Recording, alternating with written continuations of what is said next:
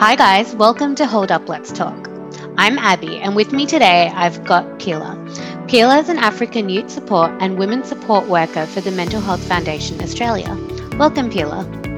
Hi Abby, thank you for having me today um, for today's podcast. Today's podcast is about superannuation and strain. Superannuation or super is something that all working Australians with a tax file number have. It's an extremely important part of our future planning, and to discuss superannuation and the strain we can bring to people, we have Harry Luca. Harry is a principal lawyer and state litigation leader for Victoria, practicing in superannuation and insurance litigation, solely in superannuation and insurance since twenty twelve. She is also one of our multicultural ambassadors for the Mental Health Foundation Australia. Welcome, Harry.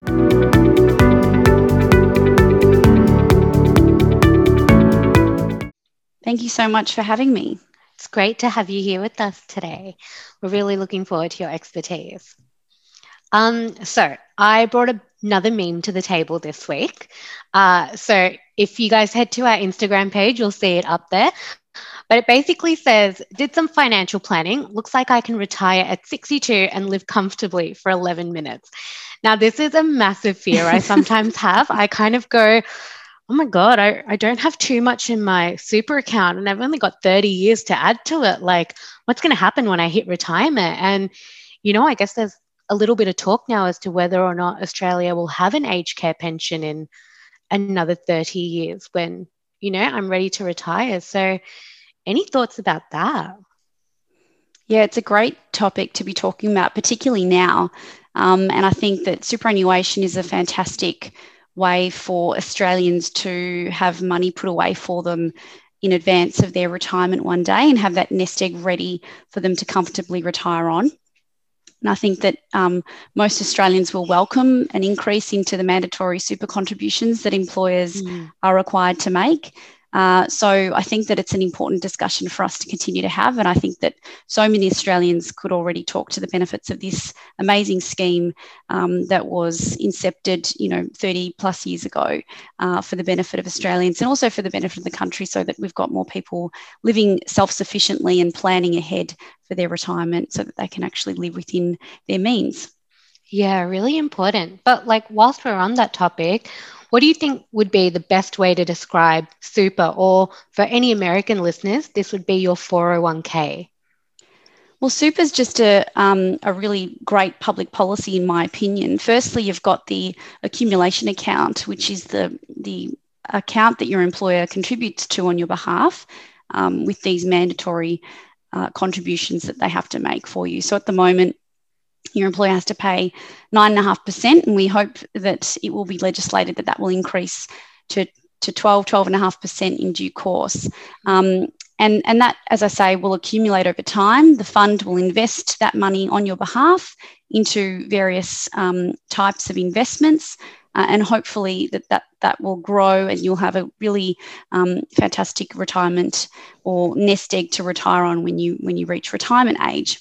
The other reason I think that um, super in Australia in particular is a fantastic public policy is because automatically uh, you get insurance a lot of the time, particularly if your um, your employer is contributing to a MySuper fund. So um, a MySuper compliant super fund means that you will get automatic cover for death and total and permanent disability um, when your employer makes these contributions to your accumulation account. So it's a really cheap um, and efficient way to fund an insurance policy whilst your employer is contributing to your to your retirement um, nest egg as well. And I think most people wouldn't have the wherewithal or the financial means to go out and insure themselves. Yeah. Um, they wouldn't know, you know, which policy to, to go with. Um, they wouldn't really know where to start in even considering those options. So the fact that this happens in the background automatically by your super fund um, is a really amazing um, way to catch people in the event that they become disabled for work prematurely. Mm-hmm. And often that happens unexpectedly due to illness or injury. And that's really the the central um, issue that I deal with in my work every day.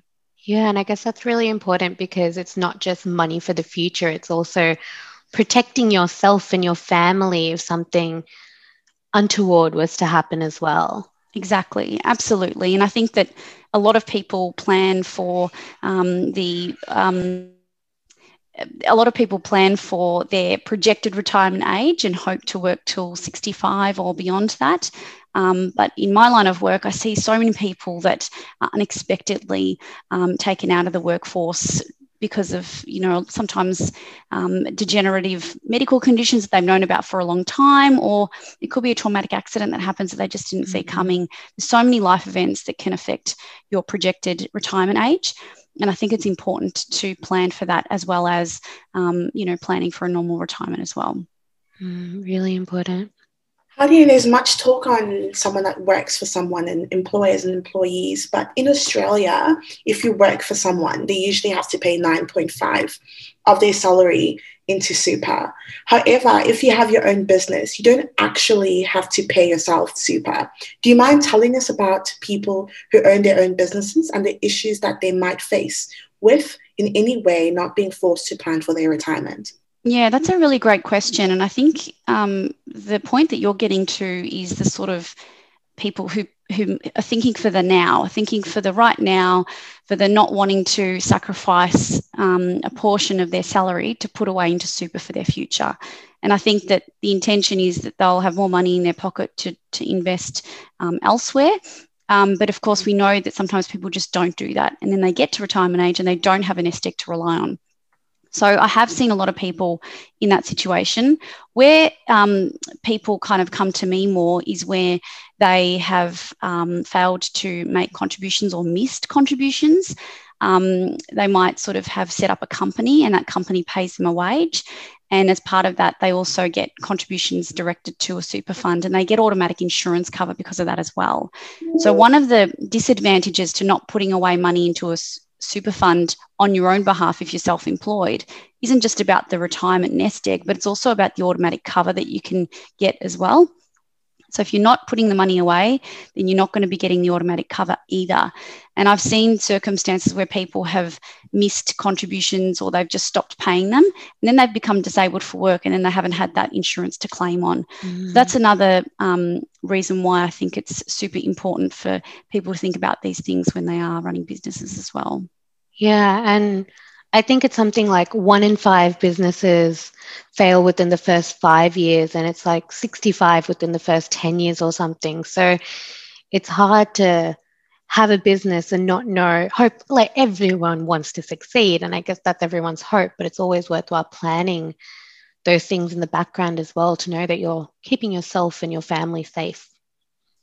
Exactly. And as you say, um, you don't know what will happen with that particular business. So if they have sacrificed some of their salary in the years that the business was doing okay, um, then at least, you know, that money is protected and it's locked away and is growing and is being invested for their future. So that's a really good thing. Yeah. So I know personally I once had an employer that didn't pay my super in the right way for me. I remember getting a, a letter from the tax office saying that you've had forty-five cents contributed towards your super. And I was like, I know I've been working for much more than that. And it was a massive ordeal to be paid out what I was owed.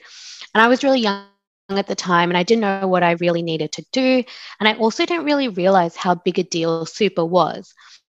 And that tiny little bit of money compounds over time. And it's really important in the long run, like you mentioned.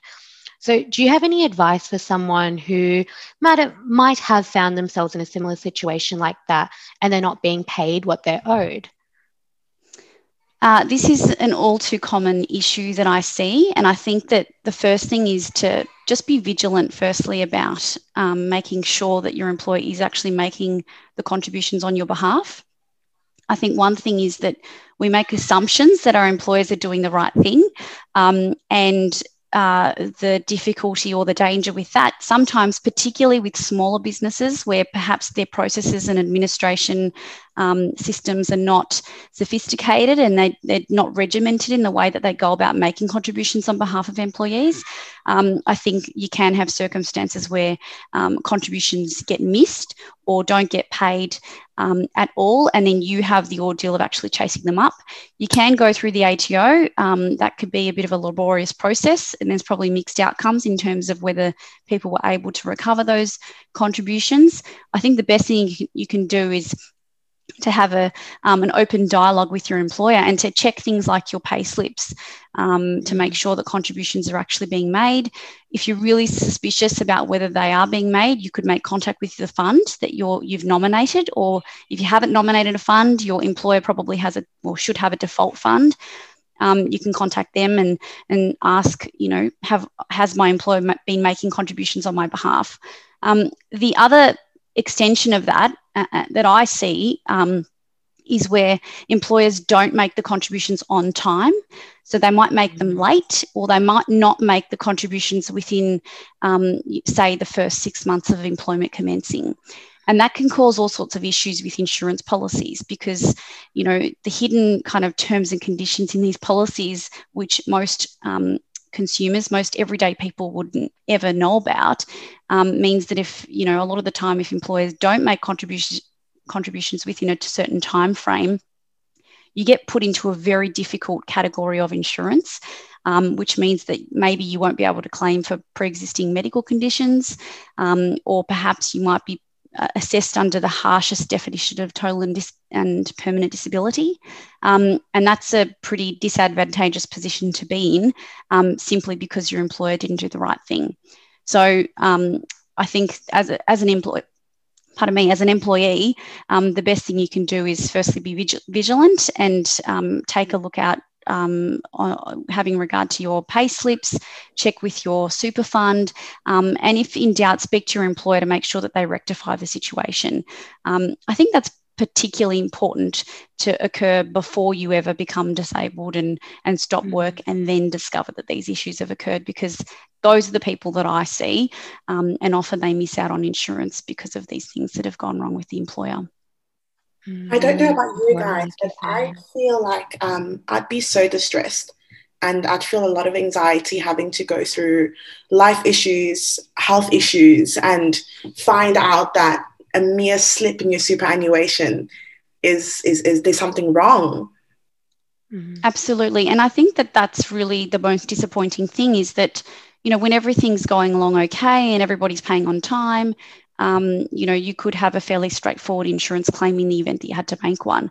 But um, in some unfortunate circumstances, and sometimes it's quite innocent, um, and it could be a mistake or an administrative error, there are consequences that flow from that that can adversely impact someone. And as you say, when you're already down, you're already potentially um, impacted by illness, you're already probably out of work. That's the that's the last thing that you need. And I often see people um, quite stressed, uh, and it can affect them mentally on top of what they're already going through. Um, so for me, I think the best advice that I could give would be just to be vigilant and proactive about ensuring that um, you're You, you are receiving those entitlements. And of course, you're not receiving these into your bank account. It's going into an accumulation account with your super fund that you don't see. Um, and a lot of people don't read their benefit statements. Uh, so I think just developing a habit of being aware of what's going on um, between your employer and your super fund is a really important thing. Mm, and I guess it's easy now. A lot of the super funds have their apps and things like that. So you can go on and check their P D S's, and you can check if you've been getting uh, benefits paid to you as well. So something that might be worth for everyone to go and try to do that after listening to this today. Absolutely. That's a great piece of advice. I mean, we're all women here, and there's already a lot of acknowledgement about gender pay gap in Australia. But something that isn't often spoken about is super gap. Because women often take time out of work to help raise a family, they miss out on their payments. Australian um, superannuation peak bodies show that by the time women approach retirement, their median super balance between the ages of fifty-five and sixty-four is thirty-five percent less than that of men. So to put that into numbers, in that age group, women have an average of one hundred eighteen thousand six hundred in super, opposed to one hundred eighty-three thousand for men. Now, that's a huge difference, especially if that woman doesn't have someone to help share her retirement expenses. How have you seen this affect older women and their ability to save themselves? I think this is a really important um, thing to be talking about. Uh, and, and certainly, um, you know, one thing that we really need to be mindful of is the fact that women do probably absorb the lion's share of the work when it comes to raising a family, um, and that does take them out of the workforce. And so every time that occurs, there's um, a, a gap in their employment, there's a gap in their super contributions. It's harder for them to re-enter the workforce. And where I see this really impact women is that they tend to enter the workforce in casual employment the most. Mm-hmm. So we, we know that the casualisation of the workforce um, disproportionately impacts women. Uh, women make a, a, up a much larger proportion of that workforce than men, and that's because of um, the role that women tend to play, um, having regard to, to raising a family, for example, um, and the flexibility that casual work provides them. But the problem is that obviously um, often people um, will will miss out on contributions, or if they receive them, um, they're not going to be as steady as as if they were in permanent employment.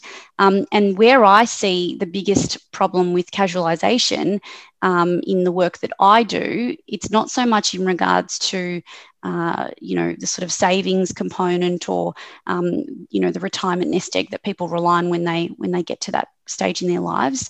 It's more to do with people that are unexpectedly Um, out of the workforce due to illness or injury. Mm-hmm. And where that happens to women in particular who are casually employed, what we are seeing uh, a lot are that super funds apply a very difficult test of T P D to people in casual employment.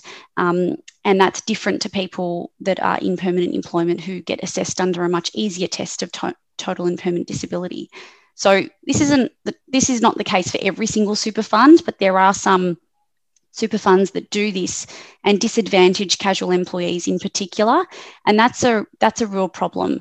Um, it means that you could have, you know, a um, the same injury as a person who is permanently disabled, um, sorry, uh, uh, permanently employed. Um, and you could have um, worked for, you know, the same type of job, but because of the basis of your employment being casual rather than permanent, Uh, the insurer will assess you under this very, very difficult test that you will, most people will never meet, and therefore you don't get the insurance benefit. Um, whereas a person who who is permanently employed will get the benefit. So I think in my line of work, um, that's where I see casual employment um, and in particular women um, being impacted greatly. Um, I don't know if that answers your question directly, uh, but I, I do see that this is a real issue um, in particular for women, and, and as I say, um, something that we need to address going forward. Mm. And also, correct me if I'm wrong, but it's true. Is it true that if you're getting a divorce, your superannuation isn't automatically a part of that settlement? Like, it doesn't really t- be, get taken into consideration uh, as asset? Um, that's a tricky question, and I think I would reserve any advice giving on that um, particular point um, and defer to a family lawyer. Um, it can often uh, come down to the date that you become entitled to a benefit.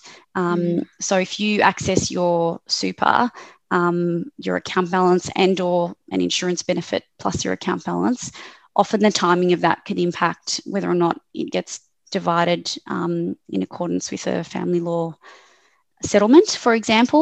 Uh, but again, I would probably err on giving any advice in that regard because it can be quite specific to the circumstances. Fair enough. Whilst we're touching on that topic of withdrawing money from super, during COVID, a lot of Australians were told that they could withdraw money from their super account, and whether this be to help them with expenses day to day and handle that really difficult financial time for a lot of people. With this being something that obviously helped a lot of people, do you think it's going to have some negative impacts down the track? Absolutely, because we know that um, hundreds of thousands of people did this during COVID.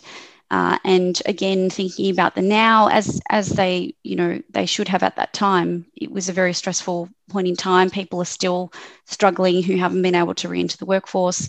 Um, and many businesses collapsed during that time as well. So, you know, you don't, you can't blame people for accessing money that was available to them during a very um, significant time of need. The problem will be that um, that money is something that would have been invested for their future, would have grown over time, um, and that they would have been able to see the benefits from, um, you know, as they reach retirement age. So I think that that's going to be a problem that we're going to deal with in years to come, and the fallout of that will only be obvious as people reach those critical junctures in their lives. Yeah. Um, so I think it's probably hard to sort of hypothesize exactly what what the negative effects will be, except to say that you can only expect that people are going to have a lot less to retire on um, because that money is not being invested in the way that it would have if it had remained in super. Mm. Um, the biggest consequence that I will encounter and I will be dealing with in my work every day is people that have drained their super accounts during that time and lost lost that automatic insurance that I was talking about earlier. So a lot of people don't realise that A, they've even got insurance attached to their super account, um, and B, that if they drain their account completely or leave insufficient amount in their account balance to fund the insurance premiums, they lose that automatic death and T P D cover that I've been talking about, that death and total and permanent disability cover. Um, and so that to me is a real concern because people are not going to be replacing that cover with another insurance policy that they're purchasing. So, you know, down the track, if they re-enter the workforce or something was, was to happen to them, um, they will be out of of uh, cover for, for any kind of a claim. So I do worry about the impacts of that um, and that people who did completely drain their accounts may not have been fully aware of that before they made that decision. Nadia, um, earlier on you spoke about insurance, and a lot of people aren't aware of the fact that they've got pre-built insurance into their super, and this goes away when your account hits zero. What advice would you give someone who's juggling the aged care pension along with their super, but still trying to make sure they've got their insurances in place? So if a person is on the aged care pension, that's because they've hit age sixty. Um, so it's likely that their insurance cover will run out. It's, you know, in a, either it has run out already by the time they've gone onto the pension, um, or it's likely to run out pretty soon. So really insurance benefits um, that are attached to super um, most useful to people who are unable to continue working um, before, so or sorry, sorry, are taken out of the workforce before the projected retirement age, which is about sixty-five or sixty-seven years old. Um, in some instances, it is still useful after you stop work for the death cover. So, you know, you might stop work and, and pass away, and your family will then have um, the benefit of a death insurance benefit uh, that, that they can access um, if they were dependent on you at the date that you passed away. So I think that, um, you know, it's probably not going to be as relevant to people on an aged care pension um, because their employment con- employers' contributions will have stopped going into their super account anyway, and at some point their cover will end after their employment um, ends and their employer contributions stop going into their account. Um, but there are some circumstances where there might be, you know, a short period of time where a person will retain cover um, alongside their super and be on the aged care pension. Um, but I'd say that that would be probably in a, a small minority of cases. Um, yeah, yeah, I think that's probably the best way to answer that one. Easy. So not, I mean, I guess in that way, not everyone who has a superannuation will get the aged care pension. Some people might have outside assets and things like that that help them sustain their lifestyle, so they might not need the pension, but they will have access to their super.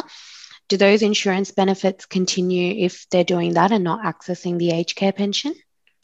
Um, it's not so much about the assets test. It's more about, um, you know, re- retaining insurance cover attached to your super is most useful when you're unable to work due to an illness or injury. Okay. So if you're receiving Centrelink benefits, it's, you know, the people that I represent mostly receive the New Start allowance or uh, the disability support pension. Um, by the time a person is on an aged care pension, they've already reached retirement age, in which case most of their insurance cover will have ended anyway. Okay. Um, generally, your insurance cover will end when you reach retirement age, which is about sixty-seven, sorry, sixty-five in most insurance policies. Um, in some cases, it's sixty-seven. In other policies, your cover might end when you're when you're sixty years old. It just depends on the insurance mm-hmm. policy. So we don't tend to have a lot of people that will be juggling both the aged care pension um, and, you know, uh, insurance within their super, or trying to re- retain insurance within super. Um, but there are other um, intersections between Centrelink benefits and super. And I think the the biggest one is, or the, the most prominent one I'd say is, is where a person's receiving um, Centrelink for disability support pension, for example. Um, Those are the sorts of people that will be seeking to potentially access their super early uh, or and or making an insurance claim because, you know, they've become disabled before their projected retirement age. Mm, really interesting. Thanks so much, Heidi, for your time today. I'm sure everyone listening has had a little bit more light shined upon how important superannuation is, and also learning maybe for a lot of people that your total and permanent disability and life insurance uh, is also within your super as well. So thank you so much for that. My pleasure. It was um, a really great chat with all of you, and I'm always um, intrigued by and really amazed by all the work that you do and the support you provide to people um, coming to the Mental Health Foundation for information and resources. So always willing to chat and share whatever information I can that's useful to your Um, the people that access you for support. Um, and if people want to reach out for questions or um, tailored advice, then certainly more than happy for you to send them our way as well. Easy. And for anyone out there, if you do need advice on superannuation or your insurances, make sure you get in contact with a lawyer or also a financial advisor who might be able to help you with insurances outside of your super as well. Thanks again, Heidi. Thanks, Keela. Thank you. Before we head off, we'd like to acknowledge the traditional custodians of the lands on which we work. We pay our respects to Aboriginal and Torres Strait Islander elders, past, present, and emerging, and celebrate their cultural contribution to society. Hold Up, Let's Talk is intended to be a general conversation podcast for all things in the mental health space. If you found our topic of discussion today to have been triggering for you and you'd like to discuss it, please give us a call on one three hundred, six four three, two eight seven. If you're not comfortable talking on the phone, you can always send us an email at admin at m h f a dot org dot a u. Alternatively, you can also call Lifeline on thirteen eleven fourteen. For more information on what Mental Health Foundation Australia is doing, head to our website at m h f a dot org dot a u or follow us on Instagram, Twitter, or Facebook. Until next time, let's keep talking.